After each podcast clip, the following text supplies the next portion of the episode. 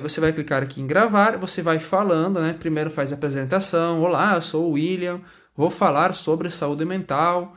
Aí o que é saúde mental? Vou explicar. Saúde mental é quando a pessoa ela possui um equilíbrio, ela possui capacidade para é, compreender os sentimentos e controlar os sentimentos e tal. Aí você vai explicar sobre quais são os problemas relacionados à saúde mental, que é a depressão e tal.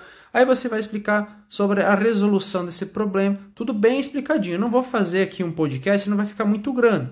Mas é, vocês vão fazer as, as explicações daquelas perguntas que eu mostrei para vocês, certo? Depois, no final, você vai fazer a saudação final dizendo muito obrigado a todos que ouviram e valeu, né? Pronto, aí você terminou de gravar, você pode primeira parte ali, grava alguns segundos, de novo aqui, vai continuar.